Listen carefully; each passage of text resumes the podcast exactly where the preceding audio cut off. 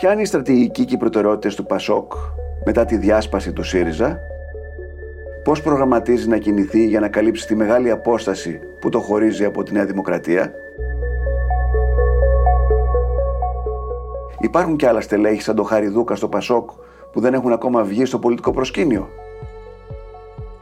Είναι το Ράδιο Κάπα, το εβδομαδίο podcast καθημερινής.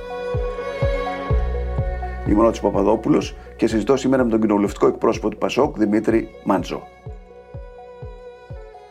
Καλώς ήρθατε στο Ράδιο Κάπα. Καλώς σας βρίσκω, κύριε Παπαδόπουλο. Ευχαριστώ πολύ για την πρόσκληση. Πώς τα βλέπετε τις εξελίξεις στο ΣΥΡΙΖΑ και τι σημασία έχουν αυτά για το Πασόκ; Κοιτάξτε, κάθε εξέλιξη σε κάθε κοινοβουλευτικό κόμμα, ιδίως το κόμμα της αξιωματικής αντιπολίτευσης, έχει σημασία για όλο το πολιτικό φάσμα και για τον κοινοβουλευτισμό και για ευρύτερα την πολιτική ζωή. Οπότε, με ιδιαίτερη προσοχή, ιδιαίτερο ενδιαφέρον, αλλά και βαθύ σεβασμό παρακολουθούμε την εξελισσόμενη κρίση εδώ και πολλές εβδομάδες. Είναι μια κρίση ε, ταυτότητας, η οποία εξελίχθηκε και εξελίσσεται σε υπαρξιακή, γιατί αφορά στην ίδια την ύπαρξη του ΣΥΡΙΖΑ και της κοινοβουλευτικής του ομάδας με τις τελευταίες εξελίξεις. Εμείς συνεχίζουμε να κάνουμε τη δουλειά μας, συνεχίζουμε να χαράσουμε με αυτόνομη πορεία το δικό μας αντιπολιτευτικό λόγο και πιστεύουμε ότι ανεξάρτητα από τις εξελίξεις στο ΣΥΡΙΖΑ αυτό μας πιστώνεται. Αρχίζει μια εμπιστοσύνη των πολιτών να ενισχύεται στο δικό μας αντιπολιτευτικό λόγο που δεν είναι στήρος λαϊκιστικός και απλά αντιπαραθετικός αλλά είναι παραγωγικός και τεκμηριωμένος. Κομίζει δηλαδή μια αντιπρόταση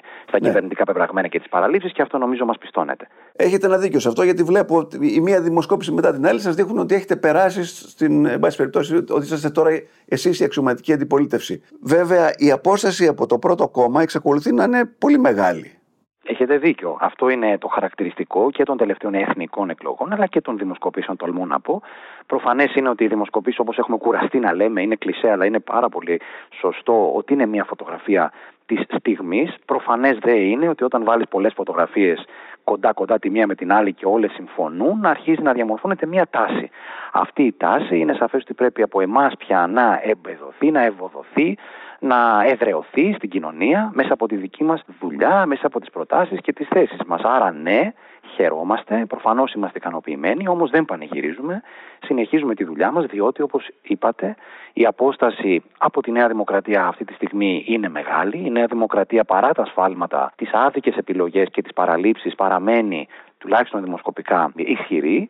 Άρα για μας με ορίζοντα τις εθνικές εκλογές, υπάρχει ένας δρόμος ανοιχτός μπροστά μας να διαβούμε. Στις ευρωεκλογές να δείξουμε ότι είμαστε καθαρά μια ενισχυμένη, αξιόπιστη, εναλλακτική αντιπολίτευση απέναντι στη Νέα Δημοκρατία και στο τέλος του εκλογικού κύκλου, των εθνικών εκλογών εννοώ, να σταθούμε με αξιώσεις απέναντι στην κυβέρνηση του κυρίου Μητσοδάκη και τη Νέα Δημοκρατία ως μια αξιόπιστη και ρεαλιστική κυβερνητική εναλλακτική πια. Τώρα, σωστό είναι αυτό που λέτε, αλλά βλέπω ότι το, γύρω το 40% του κόσμου εξακολουθεί να θεωρεί θεωρεί ως την κύρια λύση τον κύριο Μητσοτάκη για τη χώρα.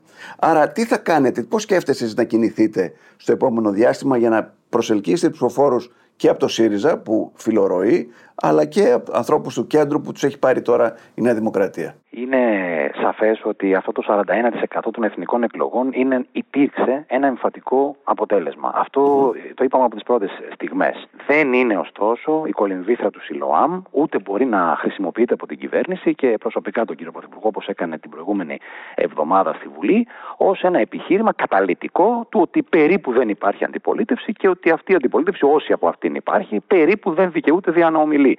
Δεν είναι έτσι. Άλλη μονό μα. Εμεί ακριβώς. μόνο για τη δημοκρατία μας. Και νομίζω ότι κανένας σοβαρός υποστηρικτής της Νέας Δημοκρατίας δεν υποστηρίζει τέτοιου είδους φιλοσοφία. Κατά συνέπεια, αυτό το οποίο τουλάχιστον εμείς έχουμε αποφασίσει να κάνουμε είναι να συνεχίσουμε να διαβαίνουμε το δύσκολο δρόμο της αντιπολίτευσης. Δηλαδή, να μιλήσουμε μεταρρυθμιστικά. Να μιλήσουμε όμως για πραγματικές μεταρρυθμίσεις. Για παράδειγμα, στο φορολογικό, ή στο ζήτημα των πανεπιστημίων μας ή στο ζήτημα του δημόσιου συστήματος υγείας. Όταν έρχεται η κυβέρνηση και με όρους επικοινωνιακούς και με ολιγόλεπτα πλην χαριτωμένα βιντεάκια στο TikTok παρουσιάζει παρεμβάσεις σημειακές ή απλές διαρρυθμίσεις ή διευθετήσεις ως δίθεν μεταρρυθμίσεις, οι οποίες στην πραγματικότητα απορριθμίζουν, πρέπει εμείς κάθε φορά να αντιδρούμε, όχι απλώς λέγοντας όχι σε όλα και να φύγει ο Κυριάκος Μητσοτάκης για να έρθει κάποιος άλλος, αλλά να λέμε, αν ήμασταν στη θέση του, τι θα κάναμε εμείς ως ένα γνήσια ευρωπαϊκό μεταρρυθμιστικό κόμμα. Και αυτός είναι ο δύσκολος δρόμος αντιπολίτευσης, κύριε Παπαδόπουλε. Σας θυμίζω ότι άλλες δυνάμεις αντιπολίτευσης σε παλιότερες εποχές που βέβαια δομήθηκαν πάνω σε δυνάμεις της αγανάκτησης, σε δυνάμεις αντίδρασης, πήγαιναν απλώς με ένα όχι σε όλα, με ένα λαϊκισμό και μια αντιπαράθεση που δεν κόμιζε κάτι καινούριο. Αυτός είναι εύκολος δρόμος για εύκολα αλλά βραχύβια κομματικά ωφέλη. Εμείς δεν κοιτάζουμε το κομματικό όφελος, αλλά το όφελος της πατρίδας και του λαού μας. Και έτσι θα πορευτούμε σταθερά επίμονα και υπομονετικά να πετύχουμε μαζί με τους πολίτες τις ρεαλιστικές λύσεις που έχουμε ανάγκη για τα προβλήματα και τις προκλήσεις των καιρών. Αντιλαμβάνομαι και φαντάζομαι ότι έχετε αντιληφθεί κι εσείς ότι οι θέσεις που έπαιρνε ο ΣΥΡΙΖΑ, που ουσιαστικά χτυπούσε το Μητσοτάκι χωρίς να κάνει προγραμματική κριτική στα διάφορα πράγματα τα οποία πετύχαινε ή δεν πετύχαινε η κυβέρνηση, δεν οδήγησε πουθενά. Άρα Φαντάζομαι και εσείς ετοιμάζετε κάποιο πραγματικό λόγο με συγκεκριμένα θέματα να αντιπαρατεθείτε με την κυβέρνηση και να μην είσαστε απέναντι μόνο στο Μητσοτάκι. Είναι σαφές, κύριε Παπαδόπουλε, κρούεται ανοιχτές θύρες. Αναφέροντας ε, το παράδειγμα αυτό, για παράδειγμα, ποτέ εμείς δεν μιλήσαμε για μια ακρίβεια Μητσοτάκι, για πανδημία Μητσοτάκι ή οτιδήποτε υπόθηκε στο παρελθόν. Ε, Όμως, από την άλλη, το ονοματεπώνυμο του Κυριάκου Μητσοτάκη και της Νέας Δημοκρατίας είναι εκεί και χαρακτηρίζει μια σειρά από σφάλματα ή άδικες πολιτικές όπως για παράδειγμα το γνωστό ζήτημα με το πλήγμα στο κράτος δικαίου που επιχειρήθηκε και δυστυχώς επιτεύχθηκε μέσα από το σκάνδαλο των υποκλοπών και της συγκάλυψης. Ή υπάρχει ε, προφανώς ευθύνη της Νέας Δημοκρατίας στο ζήτημα του δυστυχήματος των τεμπών, της τραγωδίας και της παράληψης ολοκλήρωσης, έγκαιρης ολοκλήρωσης της σύμβασης και την τηλεδιοίκηση. Ναι, εκεί θα είμαστε αυστηροί και πολύ αυστηροί κριτές. Όμως, πρέπει η αντιπολίτευση, και το τονίζω αυτό, να εξακολουθεί να φέρνει προτάσεις στο δημόσιο διάλογο και δεν χρειάζεται, δεν απαιτείται και δεν έχει κανένα δικαίωμα κανείς να ακολουθεί απλώς την ατζέντα που θέτει η κυβέρνηση. Σας φέρνω τρία παραδείγματα επιγραμματικά. Το πρώτο έχει να κάνει με την κοινωνική κατοικία και το μεγάλο ζήτημα της κρίσης της στέγη. Είναι πρώτος ο Νίκος Ανδρουλάκης και το Πασόκ που εδώ και δύο χρόνια άρθρωσαν προγραμματικό πλαίσιο Είχε μιλήσει για την Πορτογαλία, αν θυμάμαι κιόλας ο κ. Ανδρουλάκης. Με επίσκεψη στον ε, Πρωθυπουργό τότε Κώστα, με το ζήτημα της ε, κοινωνικής στέγασης όπως εφαρμόστηκε σε Πορτογαλία, Ισπανία, Ιταλία, αλλά και με την κατάργηση της χρυσής βίζας που πλέον δημιουργεί στρέβλωση στην αγορά ακινήτων. Το δεύτερο, η ενεργειακή πολιτική. Σας θυμίζω ότι ο Χάρης Δούκας, πριν εκλεγεί Δήμαρχος Αθηναίων, και να του ευχηθούμε καλή επιτυχία και από τον αέρα του podcast σας, είναι, ήταν ε, γραμματέας στο τομέα ενέργειας. Ο Χάρης, μαζί με όλους τους συντρόφους εδώ στο τομέα ενέργειας και τους συναδέλφους στη Βουλή, κατάφεραν να χαράξουν ένα ενεργειακό πολιτικό πλαίσιο με λύσεις ρεαλιστικές και εφαρμόσιμες, που δεν κλείνουν τα μάτια στην πράσινη μετάβαση της Ευρωπαϊκής Ένωσης, ίσα ίσα επενδύουν σε αυτήν υπέρ των πολλών με τις ενεργειακές κοινότητες. Και το τρίτο και πιο πρόσφατο, το άνοιγμα ξανά τη μεγάλη ατζέντα του δημογραφικού. Ένα θέμα το οποίο δεν έφυγε ποτέ από την ατζέντα για εμάς και με την αίμνηστη πρόεδρο Φόφη γεννηματά και σήμερα με τον Νίκο Ανδρουλάκη είναι στην προμετωπίδα της πολιτικής μας δράσης. Άρα η αντιπολίτευση, αν έχει όρεξη για δουλειά, αν έχει όρεξη και δυνατότητα για μελέτη, μπορεί όχι απλώς να ακολουθεί, αλλά να καθορίζει τις εξελίξεις θέτοντας ζητήματα εχμής στην ημερήσια διάταξη της δημόσιας συζήτησης. Άκουσα τον κύριο Κασελάκη να δηλώνει πριν από λίγες μέρες ότι οι επαγγελματίες που, εν πάση περιπτώσει, βγάζουν ως 10.000 ευρώ το χρόνο εισόδημα, όχι μόνο δεν πρέπει να πληρώνουν φόρο, αλλά πρέπει να στηρίζονται. Πώς σκέφτεστε να κινηθείτε εσείς έτσι, όταν ο ΣΥΡΙΖΑ έχει τέτοιες λαϊκίστικες απόψεις; Κοιτάξτε, στο θέμα της φορολογικής πολιτικής υπάρχουν αυτή τη στιγμή δύο σχολές. Η μία είναι η σχολή που όλοι κλέβουν, όλοι φοροδιαφεύγουν και πρέπει να τεθεί ένας οριζόντιος κεφαλικός, όπως τον είπαμε εμείς, φόρος, επειδή το δημόσιο δεν μπορεί, ο δημόσιος μηχανισμός δεν μπορεί να εντοπίσει τη φοροδιαφυγή. Και ο άλλος είναι ένας λαϊκιστικός τρόπος ανάγνωσης της κοινωνικής πραγματικότητας ότι εντάξει πια η φόρα αποβηγή είναι περίπου ενδυμικό χαρακτηριστικό στην πατρίδα μας ε, ας πιάσουμε πρώτα τους πολύ μεγάλους και βλέπουμε και χωρίς κοινωνική και οικονομική τεκμηρίωση μια υπόσχεση για φοροαπαλλαγές και αφορολόγητα. Εμείς κινούμαστε στον δρόμο του ορθού λόγου και λέμε ότι υπάρχουν λύσεις, υπάρχουν μέθοδοι, αρκεί να υπάρχει πολιτική βούληση να εφαρμοστούν αυτές. Για παράδειγμα, η τεχνολογία ήδη σε πολλές χώρες του εξωτερικού έχει δείξει το δρόμο. Ταμιακέ μηχανές θα έπρεπε να υπάρχουν σε όλα τα επαγγέλματα και αυτές θα μπορούσαν και θα έπρεπε να συνδέονται με τα συστήματα και τις συσκευές POS. Επίσης, η ΑΔΕ δεν είναι ένας απλός μηχανισμός του δημοσίου, είναι μια ανεξάρτητη αρχή. Και αυτό ήταν μια από τις κατακτήσεις του Πασόκ της πρώιμης μνημονιακής περίοδου. Αυτή η ανεξάρτητη αρχή οφείλει να ανεξάρτητα για να επηρέασει την κρατική εξουσία, την κυβερνητική εξουσία, να κάνει πραγματικούς ελέγχους στην αγορά. Και ένα τελευταίο, να αναλογιστούμε οι αποδείξεις τι αξία έχουν σήμερα αν δεν εκπίπτουν από το φορολογητέο εισόδημα των καταναλωτών, των λιπτών των υπηρεσιών ενός δικηγόρου ενός γιατρού. Άρα, με όλο αυτό το μείγμα πολιτικής, τεχνολογία, έλεγχη και κουλτούρα λευκών συναλλαγών υπέρ των καταναλωτών, δημιουργείς ένα πολιτικό πλαίσιο εντοπισμού της φοροαποφυγής και της φοροδιαφυγής όταν αυτή συμβαίνει. Και δεν πας σε κρυφές ατζέντες, όπως αυτή του κυρίου Χατζηδάκη, που δεν είχε κοινολογηθεί πριν τις εκλογές. Δεν πας σε λύσεις του στυλ όλοι είστε φοροφυγάδες και επειδή δεν μπορώ να βρω τους μεγάλους θα σας θέσω ένα οριζόντιο τεκμήριο και από εκεί και πέρα δεν ξέρω πώς θα ζήσετε, όπως λέει στους νέους δικηγόρους, στους γιατρούς, στους λογιστές, στους μηχανικούς, σε οδηγούς ταξί, σε ένα ευρύ περιβάλλον οικονομικό και κοινωνικό, ούτε βέβαια χρειάζεται να καταφεύγεις σε λαϊκίστικες υποσχέσεις. Λύσεις υπάρχουν, αρκεί να υπάρχει πραγματική πολιτική βούληση να εφαρμοστούν. Τώρα που ο ΣΥΡΙΖΑ κόπηκε στα δύο και υπάρχει μια ισχυρή κοινοβουλευτική ομάδα, υπάρχει πιθανότητα ο κύριος Κασελάκης να κάνει μια στροφή προς το κέντρο. Δηλαδή να, να φλερτάρει με την γραμμή του Πασόκ. Πώς θα το αντιμετωπίσετε αυτό; Κοιτάξτε, κάθε κομματικός σχηματισμός έχει το δικαίωμα να χαράσει την πολιτική του. Και ο κύριος Κασελάκης και οι αποσκυρτήσαντε από τον ΣΥΡΙΖΑ και τα υπόλοιπα κόμματα του Κοινοβουλίου και έξω από το Κοινοβούλιο χαράσουν την πολιτική τους. Ευχή δική μας είναι αυτές οι επιλογές να είναι πραγματικά στρατηγικές και πολιτικές και όχι καιροσκοπικές. Προφανώς έχει σημασία να διαβάζει κανείς το τι θέλει η κοινωνία, όμως έχει ακόμα μεγαλύτερη σημασία ό,τι λέμε να το πιστεύουμε. Όταν λέμε, για παράδειγμα, ότι πιστεύουμε στις ανεξάρτητες αρχές, στη δικαιοσύνη και στους θεσμούς, αυτό θα πρέπει να αποδεικνύεται από τα πεπραγμένα μας. Εμείς ήμασταν το ίδιο ευαίσθητοι και τώρα στο ζήτημα των υποκλοπών και των επιθέσεων των ανίκειων από κυβερνητικά στελέχη και υπουργούς στον πρόεδρο της ΑΔΑΕ, κύριο Χρήστο Ράμο, και το ίδιο ευαίσθητοι υπήρξαμε στο παρελθόν όταν η προηγούμενη κυβέρνηση, τον ΣΥΡΙΖΑ και τον ΑΝΕΛ, ε, έκανε επιθέσεις εξίσου ανίκειες σε δικαστικούς λειτουργούς, ανεξάρτητες αρχές και εργαλειοποιούσε τους θεσμούς της δημοκρατίας μας. Άρα δεν υπάρχει ευαισθησία à la carte στη δημοκρατία και στους θεσμούς. Επίσης, υπάρχουν πεπραγμένα και στο ζήτημα της πραγματικής οικονομίας. Αυτό που συζητούσαμε πριν, το φορολογικό νομοσχέδιο και το φορολογικό σύστημα είναι απλώς η μία πλευρά του φεγγαριού. Στην άλλη πλευρά του φεγγαριού για τους ελεύθερους επαγγελματίες και τους συμπολίτες μας υπάρχουν και οι κοινωνικο-ασφαλιστικές εισφορές. Δεν μπορεί κανένας να ξεχάσει την επιδρομή επί ΣΥΡΙΖΑ με το νομοσχέδιο Κατρούγκαλ, νόμο Κατρούγκαλου και τις υπόλοιπες ρυθμίσεις, την κατάργηση του ΕΚΑΣ και τις υπόλοιπες αντιλαϊκές επιλογές. Άρα χρειάζεται συνέπεια έργων και λόγων συνέπεια κυβερνητικών πεπραγμένων και νέων εξαγγελιών και νομίζω έτσι θα αξιολογηθούμε όλοι κύριε Παπαδόπουλε αν είμαστε πραγματικά συνεπείς και αν εννοούμε ό,τι λέμε στον δρόμο προς τις επόμενες κάλπες. Τώρα εκτός από προγραμματικό λόγο αντιλαμβάνουμε ότι ο κόσμος για να εμπιστευτεί το Πασόκ έτσι μαζικά θα πρέπει να δει και στελέχη στο Πασόκ τα οποία να είναι ικανά να μπορούν αύριο να καταρτήσουν μια σοβαρή κυβέρνηση. Τι θα κάνετε, θα, θα κάνετε προσκλητήριο, πώς θα βρείτε αρκετούς ανθρώπους έτσι ώστε αύριο να μπορείτε να, να έχετε μια τέτοια κυβέρνηση; Το προσκλητήριό μας είναι ανοιχτό, είναι ειλικρινές και είναι παραγωγικό υπό την έννοια ότι δεν είναι ένα προσκλητήριο απλώς να αφρίσουμε δυνάμεις και να μαζέψουμε περισσότερες ψήφους στο επόμενο εκλογικό ραντεβού. Είτε αυτό είναι για το Ευρωπαϊκό Κοινοβούλιο, είτε για το Εθνικό Κοινοβούλιο, τη Βουλή των Ελλήνων.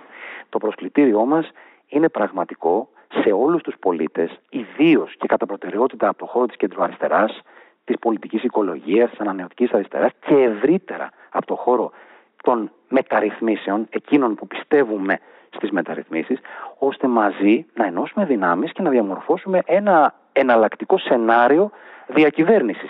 Το Πασόκ από τότε που δημιουργήθηκε, προφανώς δεν δημιουργήθηκε ως μια κίνηση διαμαρτυρίας, ούτε είναι think tank δεξαμενή σκέψης. Ποτέ δεν έγινε κάτι τέτοιο. Ακόμα και στα δυσκολότερα χρόνια της ιστορίας του, δεν έπαψε ποτέ να είναι ένα κόμμα κυβερνητικό. Υπό την έννοια όμως την πραγματική, όχι της εξουσίας για την εξουσία, κυβέρνηση για την βελτίωση, την ανατρεπτική βελτίωση της ζωής των πολλών. Άρα στο προσκλητήριό μας αυτό είναι σαφές ότι προσδοκούμε, ελπίζουμε και δουλεύουμε να ανταποκριθούν προσωπικότητες και άνθρωποι οι οποίοι μπορούν να κρατήσουν τις τύχες του τόπου στα χέρια τους και να βελτιώσουν τη ζωή των πολλών με όρους κοινωνικής δικαιοσύνης. Σε αυτό το προσκλητήριο θα μπορούσαν να υπάρχουν και παλαιότεροι υπουργοί, στελέχοι του Πασόκ που έχουν αυτή τη στιγμή πάρει αποστάσεις γενικώς. Δεν είναι στην πολιτική, ας πούμε, ο Βενζέλος ή Διαματοπούλου. Νομίζω είναι νωρίς και είναι και ίσως άκερο να κάνουμε ονοματολογία, υπό την έννοια ότι το Πασόκ έχει μια μακρά ιστορία έχει κυβερνήσει, έχει υπάρξει αξιωματική αντιπολίτευση, ελάσσον αντιπολίτευση,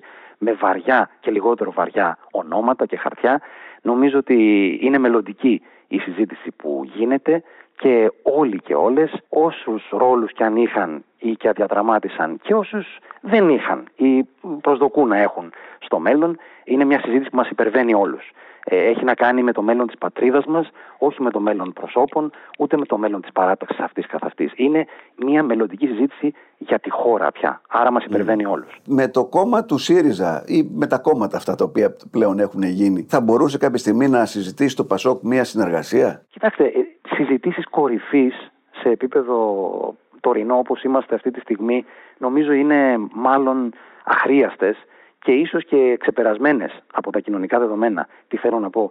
Είναι στην κοινωνία ο χώρος όπου δημιουργούνται οι πλειοψηφίες και οι διεργασίες με όρους πολιτικούς. Για παράδειγμα, η κοινωνία έχει ανάγκη για την επίλυση της κρίσης στη στέγαση.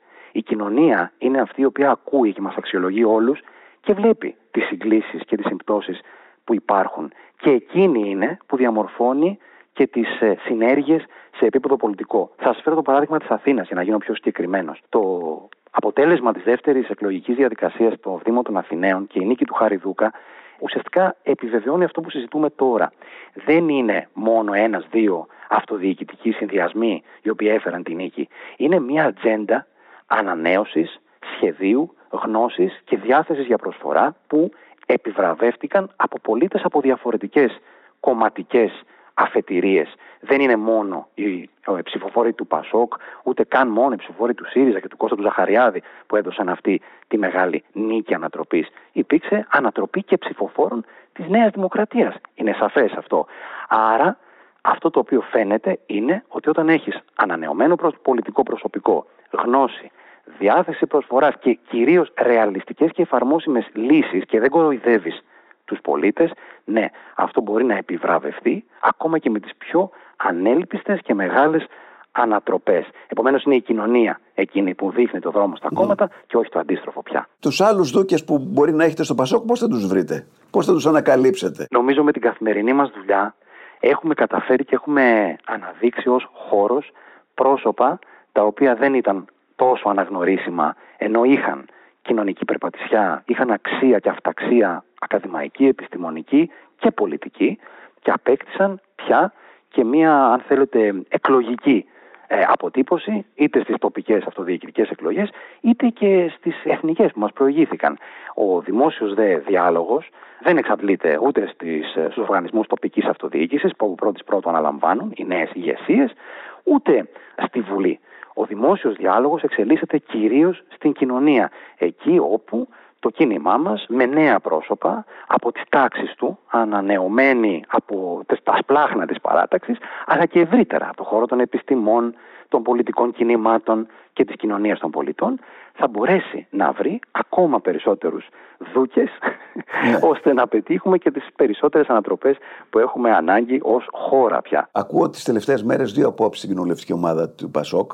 Κάποιοι λένε ότι χρειάζεται έτσι ας πούμε μια γενναιόδερη αντιμετώπιση σε πρώην στελέχη του Πασόκ που πήγαν στο ΣΥΡΙΖΑ και την άλλη άποψη που λέει ότι πρέπει να αποκλειστεί κάθε τέτοια κίνηση επανάκαμψης. Τι λέτε εσείς; Νομίζω ότι όλοι, όποια απόχρωση κι αν έχουμε επιλέξει, συμφωνούμε σε μια βασική παράμετρο που είναι ότι το προσκλητήριό μας αυτό είναι ένα προσκλητήριο πολιτικό και κυρίως αξιακό δεν έχει να κάνει με face control, ούτε έχει να κάνει προφανώς με μια επιστροφή ασώτων που έκλεισαν την πόρτα πίσω τους ε, στη χειρότερη δυνατή περίοδο της ιστορίας, πληγώνοντας την παράταξη, γνωρίζοντας βέβαια το πόμολο είναι μόνο από μέσα. Άρα ήταν επιλογή να φύγεις και να μην γυρίσεις. Το προσκλητήριο το δικό μας είναι αξιακό. Απευθύνεται σε όλους όσοι μοιραζόμαστε αρχές, αξίες, ιδέες και αγωνίες.